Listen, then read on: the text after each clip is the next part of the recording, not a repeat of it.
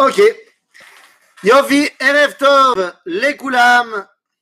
Erev les Koulam. Et donc, on est parti pour notre euh, étude hebdomadaire sur les grands personnages qui ont modelé notre, notre siècle et notre Géoula. Et donc, euh, aujourd'hui, on s'attaque à un gros, gros, gros morceau, puisque aujourd'hui, c'est la fête des Tunisiens. On est juste après la paracha d'Itro, Seouda d'Itro, donc on s'est dit, on n'a pas le choix, il faut bien qu'on parle d'un Tunisien. Et euh, quand on parle de Tunisien, eh bien évidemment, alors on a fait déjà le Rav Getz, mais celui qui était euh, le Rav de son Rav, celui qui en fait euh, lui a inculqué les valeurs qui ont fait de lui d'être le Rav Getz, eh bien, c'était Rabbi Moshe Akohen. Et je dis Rabbi Moshe à Cohen et non pas Rabbi Moshe Khalfon à Cohen. Pour une raison très simple, et on va commencer tout de suite par les deux choses contre lesquelles il s'est battu toute sa vie et qu'il n'a pas réussi à emporter le combat. C'est pas pour t'interrompre, mais euh, Oui. un, ami très proche qui, qui est, qui- qui est en train d'éditer les, les, livres du Rav m'a dit Eli, euh, tu n'écris pas Rabbi Moshe Khalfon à Cohen, mais tu, écris Rabbi Khalfon Moshe à Cohen. C'est comme ça que le Rav écrit.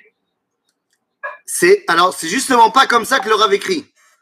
Sans vouloir euh, sans vouloir euh, sans vouloir truc. Alors peut-être que tu as raison que quand on parle de Rabbi Khalfon Moshe à Cohen, on met d'abord Khalfon et ensuite Moshe. Ça y est, Choliot. Je, je, je débat pas là-dessus. Moi, ce que je dis, c'est qu'il faudrait pas mettre du tout Khalfon. Ah, ok. Ah, il y a- D'ailleurs, attends, attends, si je ne me trompe pas, il a mis Khalfa entre parenthèses, mais Ah. je te laisse continuer. Donc tu vérifieras. Parce que par exemple, par exemple, lorsqu'il écrit son livre, un des, bon, il a écrit plein, plein, plein de livres, on va, en rev- on va y revenir là-dessus, mais, mais en spoiler, quand il écrit par exemple Brit Keuna, qui est l'un des livres les plus essentiels de, de, de, de son travail, de son œuvre, eh bien, il signe Rabbi Moshe à Cohen. Il signe pas Rabbi Khalfon à Cohen. À tel point, les amis, à tel point que lorsque les nazis vont arriver en Tunisie, alors, on va y revenir sur les nazis en Tunisie Rabbi Moshe hein, par rapport à cette histoire-là, mais lorsqu'ils vont arriver, il va y avoir l'armée coalisée euh, euh, qui va aussi arriver en Tunisie. Et dans l'armée coalisée, avec les Américains, les Anglais, ce que tu veux, il y a des aumôniers. Comme dans toutes les armées qui sont en marche, il y a euh, des pasteurs, des prêtres, et il y a aussi des rabbins. Et le l'aumônier en chef des Juifs, s'appelle le Rav Rabinovitch. Il est le Rav de la huitième compagnie. Cette fameuse compagnie qui va arriver en Afrique du Nord. Et le Rav Rabinovitch, lorsqu'il arrive à Djerba, eh bien, il veut rencontrer évidemment le grand rabbin de Djerba. Il ne sait pas vraiment qui c'est, mais il se dit, je suis déjà là, c'est une ville de Chachamim, j'ai envie de rencontrer le rabbin. Et il rentre dans la synagogue, la grande synagogue, et là-bas, il trouve le livre qui s'appelle Brit Keuna. On lui dit que c'est le grand rabbin qui a écrit le, livre. Il commence à le lire, il est émerveillé par ce qu'il est en train de lire. Et donc, il demande à rencontrer l'auteur du livre. Il y a marqué dans le livre Rabbi Moshe Cohen. Et les gens là-bas de Djerba lui disent Très bien, on va t'amener chez Rabbi Khalfon. Il dit Mais je veux pas voir Rabbi Khalfon, je veux voir Rabbi Moshe Cohen. Et les gens l'amènent quand même chez Rabbi Il arrive chez Rabbi Khalfon Moshe ou Moshe Khalfon à Cohen et il lui dit Slicha, bimchila, euh, le Rabbi Khalfon, moi je voulais voir Rabbi Moshe. Il lui dit Mais c'est moi. Il dit Ah, c'est le même Oui, c'est le même. Il dit Mais alors, euh, j'ai pas compris, c'est quoi le bug? C'est quoi l'histoire? Et Rabbi Moshe Khalfon, Rabbi Khalfon Moshe, comme tu veux, à Cohen, eh bien, va lui expliquer qu'il essaye de se battre contre ça toute sa vie, mais ça n'a pas marché. Il a demandé toujours qu'on ne l'appelle pas Khalfon. Il rejetait ce nom qu'il avait reçu. Il dit il y a des choses contre lesquelles on ne peut pas se battre. J'ai reçu le nom que j'ai reçu à la naissance, mais Zelonachon, Zelotov. C'est pour ça que dans ses livres, il ne signait pas Khalfon. Pourquoi? Eh bien, il disait parce que dans tout le bassin de l'Afrique du Nord, tous les gens qui s'appellent Khalfon, Mahlouf, c'est à cause de Emunot Felot. c'est lorsque il y avait un enfant qui naissait et qu'il y en avait un autre qui avait été euh, mort-né ou qui était mort juste après la naissance également, eh bien, on donnait le nom à celui qui avait survécu, on lui rajoutait Mahlouf, Khalfon, Mahlif, pour dire au Shedim, pour dire au, au, au, Atuma, voilà, vous en avez eu un, vous n'aurez pas l'autre. Celui-là, il remplace l'autre. Là. Et Rabbi Moshe Cohen, il disait, Aval, zeshtuyot. C'est absurde de continuer à penser cela. Quoi? Ceux qui dirigent le monde, ce sont les Shedim? Ou Zakadosh Baruch Et Chutzmizé, les Shedim, tels qu'ils sont marqués dans le Talmud, eh bien, ce n'est plus du tout la même chose aujourd'hui. Il y a des mazikim dans le Talmud, nous disait Rabbi Moshe Cohen, mais ce ne sont pas les mazikim dont on parle aujourd'hui. Les mazikim aujourd'hui, ils ont deux pattes, ils ont deux mains, ils prennent en général une arme à la main. Eux, ce sont des mazikim. Donc il faut arrêter de croire en cela. C'est absurde. Mais Malahassot, il s'est battu toute sa vie. Il n'aimait pas qu'on l'appelle Khalfon. Il refusait qu'on l'appelle Khalfon. Il n'a pas signé ses livres en mode Khalfon. Ou Becholzot, si je t'avais dit qu'on fait le cours sur Rabbi Moshe à Cohen, tu n'aurais pas su de qui on parle.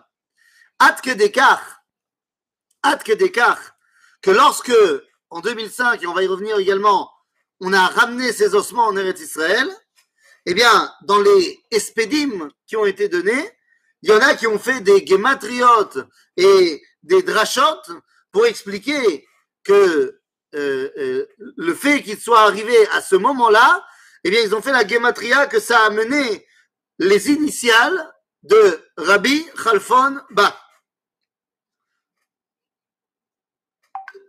Tu peux faire un drash le jour de l'enterrement d'une personne que tu respectes et que tu honores et que tu mets en avant, et pourtant, eh bien, tu rejettes tout ce qu'il t'a demandé de faire pendant sa vie. Donc ça, c'est un des deux points contre lesquels il n'a pas réussi euh, à se battre. D'ailleurs, c'est pas plus mal euh, qu'on parle de cela parce que l'autre personnage qui lui aussi s'est battu, battu, contre ça et contre le deuxième point, lui non plus, il n'a pas réussi. C'est bien qu'ils soient enterrés pas loin l'un de l'autre. À savoir Rabbi Shalom, dont on a parlé dans un cours il y a quelques semaines. L'autre sujet sur lequel Rabbi Shalom et lui, Rabbi Moshe Cohen, se sont battus toute leur vie, et ça n'a pas marché, c'est sur l'annulation de la croyance dans le Haïnara. C'est-à-dire, et Rabbi Shalom et Rabbi Moshe Cohen, eh bien, étaient complètement contre cette émouna absurde et qui est Gvula Vodazara, qui était la émouna dans le Haïnara, l'Haïnara tant Rabbi Shalom Messas que Rabbi Moshe Cohen vont dire à propos de la Gemara et, dans, le euh, euh, Baba Metzia, si je ne me trompe pas, qui nous dit que Echad Teisha metim be'ainara ve'echad met bedvarim acherim. Et Rabbi Shalom et Rabbi Moshe ils disaient 99% des gens meurent be'ainara, valent pas du ainara que les autres ils ont mis sur lui. Parce que là encore, c'est de la Avodazara. Tu crois quoi Que les autres, ils ont une emprise sur ta mort ou ta vie? C'est Akadosh Baruch qui décide. Et donc, il disait non, c'est le Haïnara que toi, tu t'es mis, mais pas en mode euh, mystique. Toi, tu regardes les choses avec un Haïnra, eh ben Dieu, il va te regarder comme ça. Malaasot. Et donc, ça veut dire que euh, Malaasot, connaissant un tout petit peu la communauté juive marocaine et tunisienne, on peut dire que ce sont des points qui leur tenaient énormément à cœur. Ça n'a pas marché. Ça n'a pas marché, mais qui sait? Peut-être que ça va marcher. Bezrat Hashem. Donc, oui? Mon copain qui, mon copain qui édite, euh, les, qui, enfin, qui, est en train d'éditer les livres de, de Rabbi Khalfon, il, euh, il est. Tu vois, tu continues à l'appeler Rabbi Khalfon. De Rabbi Moshe, pardon, même. C'est un fan de Rabbi Moshe et de Rabbi Shalom. Ah ben, eh, D'abord, d'abord, faut savoir que les deux étaient fans l'un de l'autre. Voilà. Donc déjà. Donc, euh, donc, donc déjà. Alors, les amis, de quoi on est, de qui on est en train de parler? On va maintenant rentrer dans le vif du sujet. Qui c'est Rabbi Moshe à Cohen Quel a été euh, le chidouche énorme, énorme euh, qu'il a amené au peuple juif Et quand je dis chidouche énorme, vous allez voir de quoi on parle. Donc, il va naître en 1874 de Seider, il mourra en 1950. Mais ce qui est intéressant, c'est que la Massoret chez les Yehudés et Djerba, c'est que Rabbi Moshe Cohen, il vient donc d'une famille de Kohanim, mais en même temps de dire des Kohanim à Djerba, c'est presque un pléonasme. Je crois que toute la communauté juive de Djerba, c'est plus ou moins des Kohanim. Mais la famille de Rabbi Moshe sont des Kohanim Meyuchassim jusqu'à Ezra Asofer. C'est-à-dire que c'est déjà quelqu'un qui a un Yirous énorme et qui va justement réussir là où son ancêtre avait échoué. Mais ça, on y reviendra un tout petit peu plus tard. Très souvent, vous savez, on parle euh, des, grands sages euh, qui nous, qui euh, comment dire, qui nous inspirent, mais est-ce qu'on parle de l'histoire de leur naissance? Parce que ça, c'est pas évident. C'est pas évident. Eh, Rabbi Moshe naît dans une famille très aisée, mais il grandit dans une famille pauvre. La Makara. Alors, il y a des légendes qui entourent la naissance de Rabbi Moshe à Cohen, et certaines ont été racontées par, en l'occurrence, l'un de ses enfants. Rabbi Moshe, Baruch Hashem a laissé derrière lui, eh bien, une dynastie, si vous voulez, de Talmidei Chachamim, de tzadikim énormes, et parmi, euh, parmi ses descendants, vous avez euh, euh, Aaron à Cohen, et le Rav Aaron à Cohen, non, attends, Arav Aaron à Cohen, c'était le, non, c'était le père de sa femme, euh, c'était le père de sa femme, et c'est justement lui qui raconte l'histoire, c'est pas son fils, c'est son, c'est son beau-père qui raconte l'histoire, et qui est repris après par ses enfants, qu'en fait, il était marié donc avec sa femme, et pendant des années, ils ont eu des enfants, mais ils n'ont eu que des filles. Et à ce moment-là, à un moment donné, le père donc de euh, Rabbi Moshe, qui s'appelle Rabbi Shalom à Cohen, eh bien, il dit à sa femme, euh, Asot, va falloir que je prenne une autre femme. Euh, c'est pas possible. Euh, tu me donnes pas de fils, Asot, il me faut un fils. Je sais pas si à l'époque ils étaient tellement, tellement à l'intérieur de la, la technologie chromosomique pour savoir qu'en fait, celui qui permet d'avoir un bébé garçon, c'est le garçon. Et c'est pas la femme. Mais enfin bon, elle dit non, mais écoute, ne prends pas une autre femme pour l'instant. Un peu de Emouna, ça peut pas faire de mal. T'inquiète pas, ça viendra. Et la légende raconte qu'un jour, il a dit à sa femme qu'il partait à l'extérieur de Djerba euh, pour euh, la nuit et qu'il revenait le lendemain seulement. Il avait une affaire à régler. Et quand euh, sa femme l'attendait tranquillement, le lendemain, il est revenu et il avait pris une nouvelle femme. Il avait pris une nouvelle femme dans la nuit. C'est ballot parce que c'était justement le lendemain matin qu'elle voulait lui annoncer qu'elle était enceinte de lui et elle était enceinte de Rabbi Moshe. Et à ce moment-là, sa femme qui était extrêmement énervée, eh bien, elle a dit, je ne vais pas maudire mon mari qu'il meure, mais je vais maudire mon mari euh, qu'il perde tous ses biens. Et c'est la raison pour laquelle, d'après la légende, il naît dans une famille, Rabbi Moshe Cohen, une famille aisée, mais il grandit dans une famille très pauvre. Et d'ailleurs, eh bien, comme il grandit dans une famille pauvre, il va très rapidement devoir participer à la parnassa de la famille. Maintenant, évidemment qu'il est tout de suite mis dans l'ambiance de l'étude de la Torah. Il faut savoir que euh, à Djerba, on n'étudiait pas en fonction de l'âge, on étudiait en fonction du niveau. Et c'était un grand problème parce que tout jeune, Rabbi Moshe n'avait plus la possibilité d'avoir de partenaires d'études parce qu'il les avait tous dépassés. Et donc il était obligé d'étudier dès son plus jeune âge avec les plus grands Talmidei Chachamim de la région. Ça montre déjà évidemment la capacité du personnage. Comme j'ai dit, il doit très rapidement aider à la parnassa de la famille et donc, il va devenir dans un premier temps, euh, il, aide à, recopier des livres d'autres personnes qui ont écrit, il aide à les recopier, mais à 17 ans, la famille va partir. Elle part de Djerba, elle va devoir euh, rester un temps dans la ville de Zarziz parce que son père prend la responsabilité de la communauté là-bas. Il a 17 ans et il en devient le chochet et il commence son, on va dire, son épopée dans la Hannaga du peuple juif en tant que Shochet Akeila. À 20 ans, il revient à Djerba et à ce moment-là, on est en 1894, la France est secouée par l'affaire Dreyfus. Ben, ça n'a rien à voir avec notre histoire, quoique on verra que ça a beaucoup à voir. On lui demande à 20 ans de devenir Dayan du Bet Adin à Djerba. Il refuse. Il refuse, ne se voyant pas légitime pour être le Dayan. Il refusera pratiquement tous les ans alors qu'on réitérera la demande. Et ce n'est que en 1917, lorsqu'il aura 43 ans, qu'il acceptera de siéger au Beddin à la condition que c'est pas lui le nasi du du, euh, bah, du, du, du, de l'endroit. Quoique, même s'il a reçu la confirmation que ce serait pas lui le nasi, mais que lui serait le troisième seulement chauffette du Beddin, c'est quand même lui qui règle tous les litiges, c'est lui qui rend tous les poskim, tous les psakim, et tout le monde se fie à ce qu'il va dire. Comme on l'a dit, en 1950, il part et il sera ramené en Eretz Israël en 2005. Il est enterré à côté euh, du Rida, à côté de Rabbi Shalom, en très très bonne compagnie. Mais bon, vous avez bien compris que notre, euh, intérêt n'est pas seulement de faire euh, un espèce de CV du personnage. Nous voulons essayer de comprendre en quoi il a été, et je le redis, une révolution, mamash, et qui était Rabbi Moshe Cohen. Tout d'abord, eh bien, il était connu, que ce soit en Tunisie, mais ailleurs également, d'abord pour Yosher Amidot.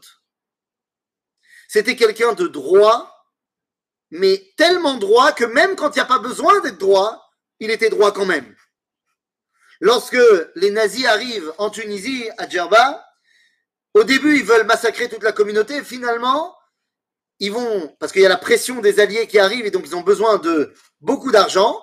Et donc, ils vont dire à Rabbi Moshe, on est prêt à épargner la communauté à une condition que vous nous fournissiez 50 kilos d'or. C'est énorme.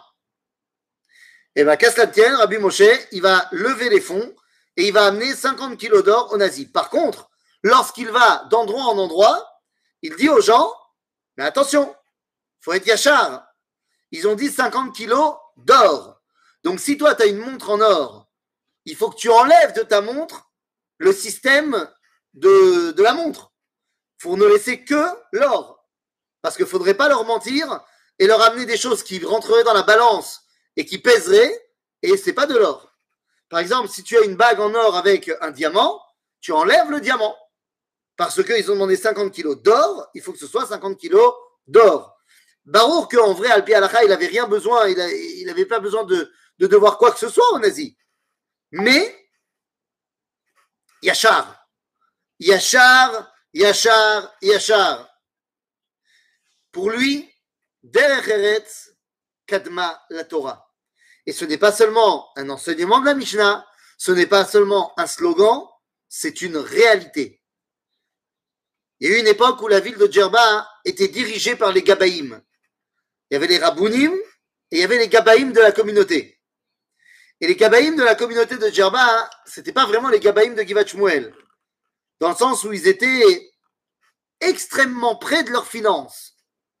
Et donc, à un moment donné, alors que les tapis sur lesquels les Bachurim s'asseyaient pour étudier la Torah étaient euh, complètement euh, défoncés avec le temps, Rabbi Moshe Cohen vient et leur dit il faut en racheter des autres. Que vont répondre les Gabaïm de la communauté? Ils vont dire ah, on n'a pas d'argent, ils, ils peuvent s'asseoir par terre. Ça va Ma, Makara, ils peuvent pas s'asseoir par terre, les gens. Rabbi Moshe Cohen, il a dit il n'y a aucun problème. Vous voulez pas payer? Vous voulez pas nous donner des nouveaux tapis? Vous Ça vous fait trop mal? Pas de problème. Mais sachez que moi, demain matin, quand les Bachurim ils arrivent, j'ouvre le Haron Kodesh, je prends un Sefer Torah et je le déroule par terre et les élèves ils s'assiront dessus.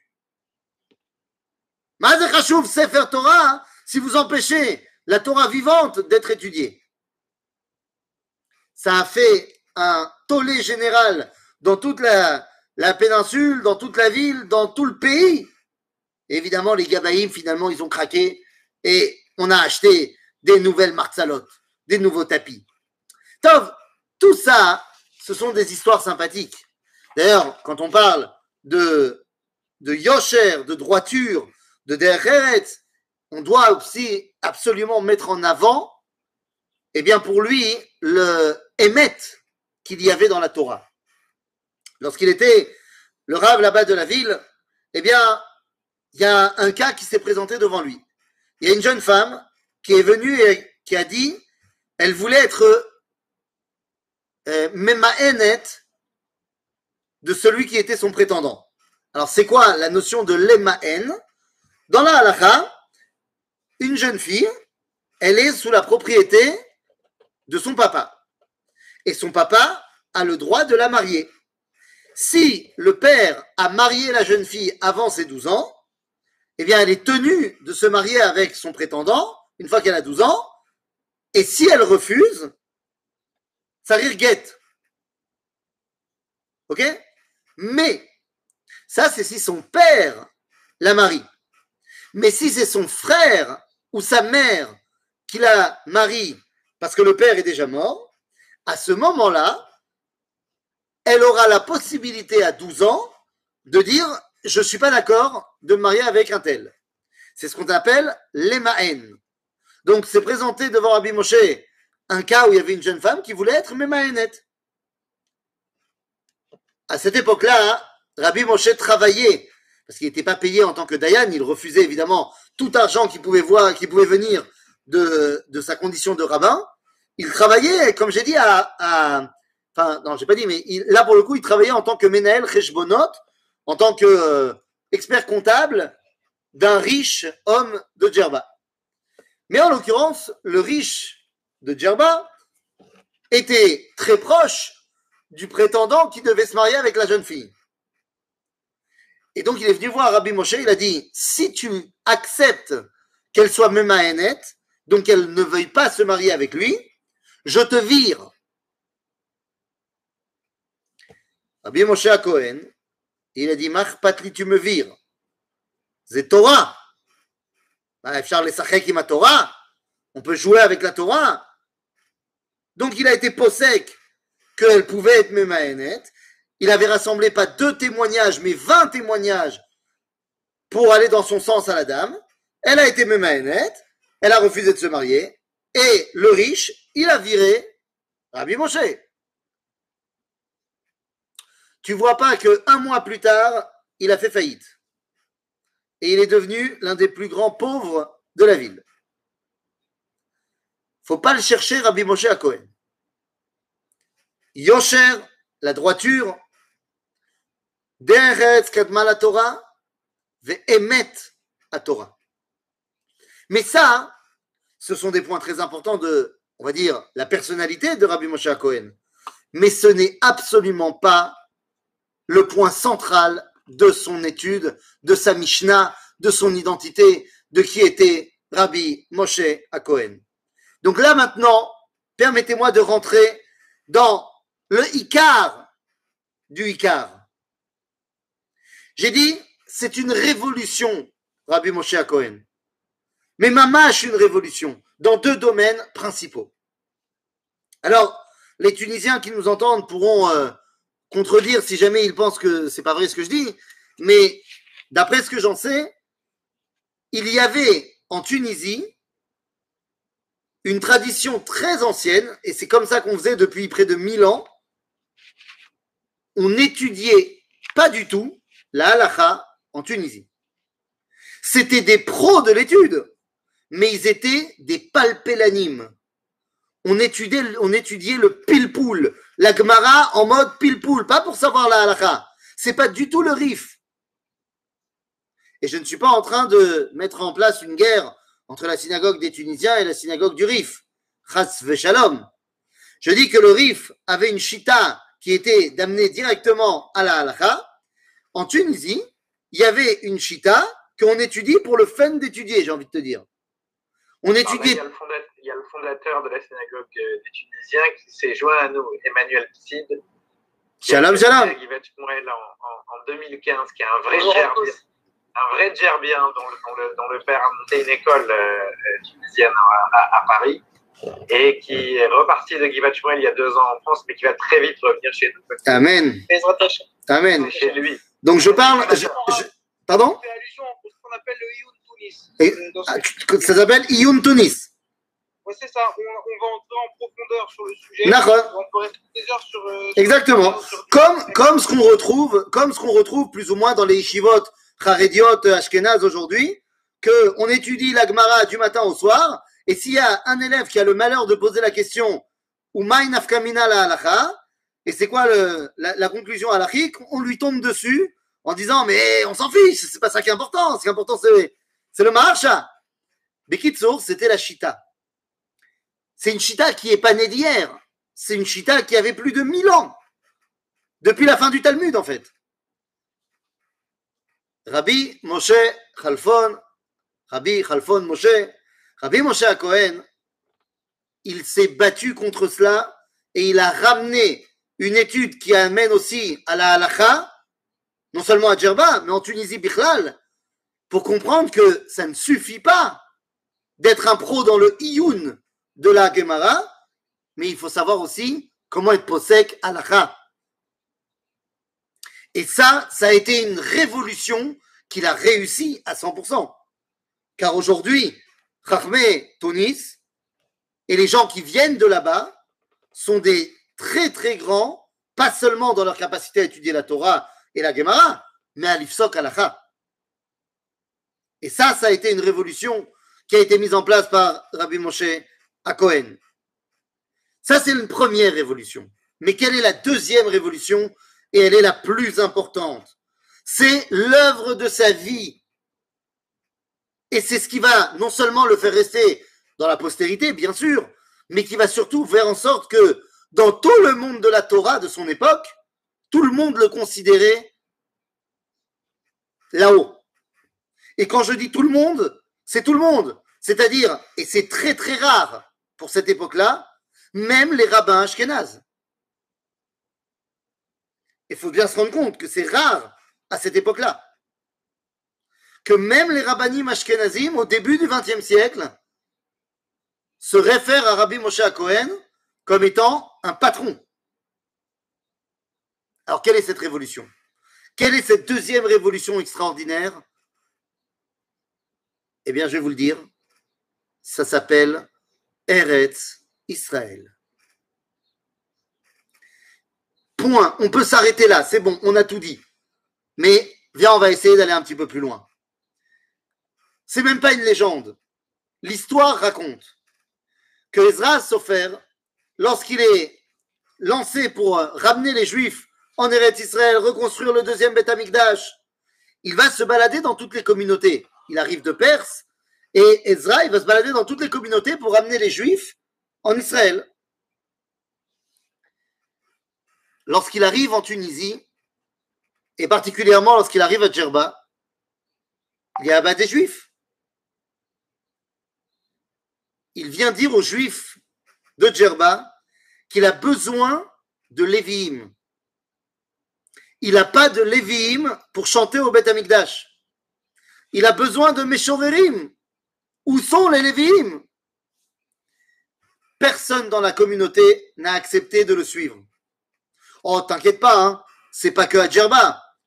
Au Yémen, ils n'ont pas accepté de le suivre non plus. Euh, euh, en Irak, ils n'ont pas accepté de le suivre non plus. Pratiquement personne n'a accepté de le suivre. hein. Quand on lit le Sefer Ezra, on se rend compte de qui est monté en Israël finalement à l'époque de Ezra. Mais pour ce qui est de Yehudé Djerba, il a demandé des Lévi'im. Maintenant, je parle sous ton couvert. Donc, euh,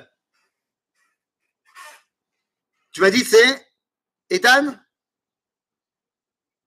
Emmanuel, Après, marqué Ethan? mon fils, mon fils. Ah, Emmanuel. Alors, Emmanuel, je parle sous ton contrôle. Si on a dit que 90% de la communauté de Djerba, c'est des Kohanim, il n'y a pas de Lévi'im. C'est ça. Il n'y a pas de Lévi'im. Pourquoi il n'y a pas de Lévi'im Parce que Ezra les a maudits. Que comme ils ne voulaient pas venir, il n'y en a pas un qui allait terminer l'année. Résultat des courses, il n'y a plus de Lévi'im à Djerba. Maintenant, bon, ça c'est pour les Lévi'im, mais il n'empêche que cette idée qu'on ne veut pas venir en Eretz Israël, eh bien c'est quelque chose qui a énormément continué en Tunisie et à Djerba en particulier. Il y avait un détachement d'Eretz Israël qui était extrêmement. euh, euh, on pouvait le sentir, c'était palpable, c'était visible de tous. Et le grand, grand, grand combat, la révolution atomique de Rabbi Moshe Cohen, c'était Eretz Israël. Toute sa vie, ça a été Eretz Israël, Eretz Israël, Eretz Israël. Il expliquera dans la paracha où Yaakov va bénir son fils Yosef et qui lui dit Venatati lecha shrem echad alachecha. Mazé venatati lecha shrem echad alachecha. Nous dit Rabbi Avraham ibn Ezra que Yaakov a acheté Shrem pour le donner à Yosef. Nous dit Rabbi Avraham ben Ezra, de là, que qu'est-ce que ça veut dire qu'il a acheté? Nous dit la Torah qu'il a acheté Chelkat Asadeh. Pose la question Ibn Ezra, Mazé Chelkat Asadeh. Est-ce que ça aurait pas suffi? Qu'on nous dise qu'il a acheté Asadeh, qu'il a acheté le champ Pourquoi est-ce qu'on me dit qu'il a acheté la part du champ? Dit Ibn Ezra, de là tu apprends que Mi connaît Sadeh, Mi connaît Arba Amot Be'eret Israël, יש לו חלקה, יש לו חלק לעולם הבא. ומי שלא קונה חלק בארץ ישראל, אין לו חלק לעולם הבא. שנאמר, כל ישראל יש להם חלק לעולם הבא, הם מכירים למשנה. למשנה dans סנהדרין, פרק חלק, nous dit כל ישראל יש להם חלק לעולם הבא. שנאמר, Tzadikim, De là, Rabbi Moshe Cohen, il est possèque la halacha, l'école Yehoudet Djerba, qu'il faut acheter un truc en Eretz Israël. Lui-même va acheter d'ailleurs euh, un Chelkat Adama dans le quartier aujourd'hui de Nkarem. C'est-à-dire que pour lui, ce n'est pas seulement une belle dracha, c'est une réalité qu'il faut mettre en pratique. Le rapport avec Eretz Israël, se rattacher à Israël. Pour lui, c'était évident. Et il va imposer à tout le monde d'acheter. Ah, on est dans les années 20. À peine, peut-être même pas, peut-être un peu avant même. Alors, Rabotai, dans les années 20, il y a quoi en Israël? Il y a Shum Davar. On est complètement sous domination de l'Empire ottoman. Et il y a les Arabes qui ont commencé à nous attaquer. Mais qu'est-ce que tu veux faire? Et c'est ce que lui répondent les Juifs. Attends, mais ça va pas. On n'y arrivera jamais. Et il répond Qu'est-ce que vous rentrez dans les Cheshbonot d'Akadosh Baruch Hu? Qu'est-ce que vous rentrez dans les décomptes de Dieu? Il faut acheter.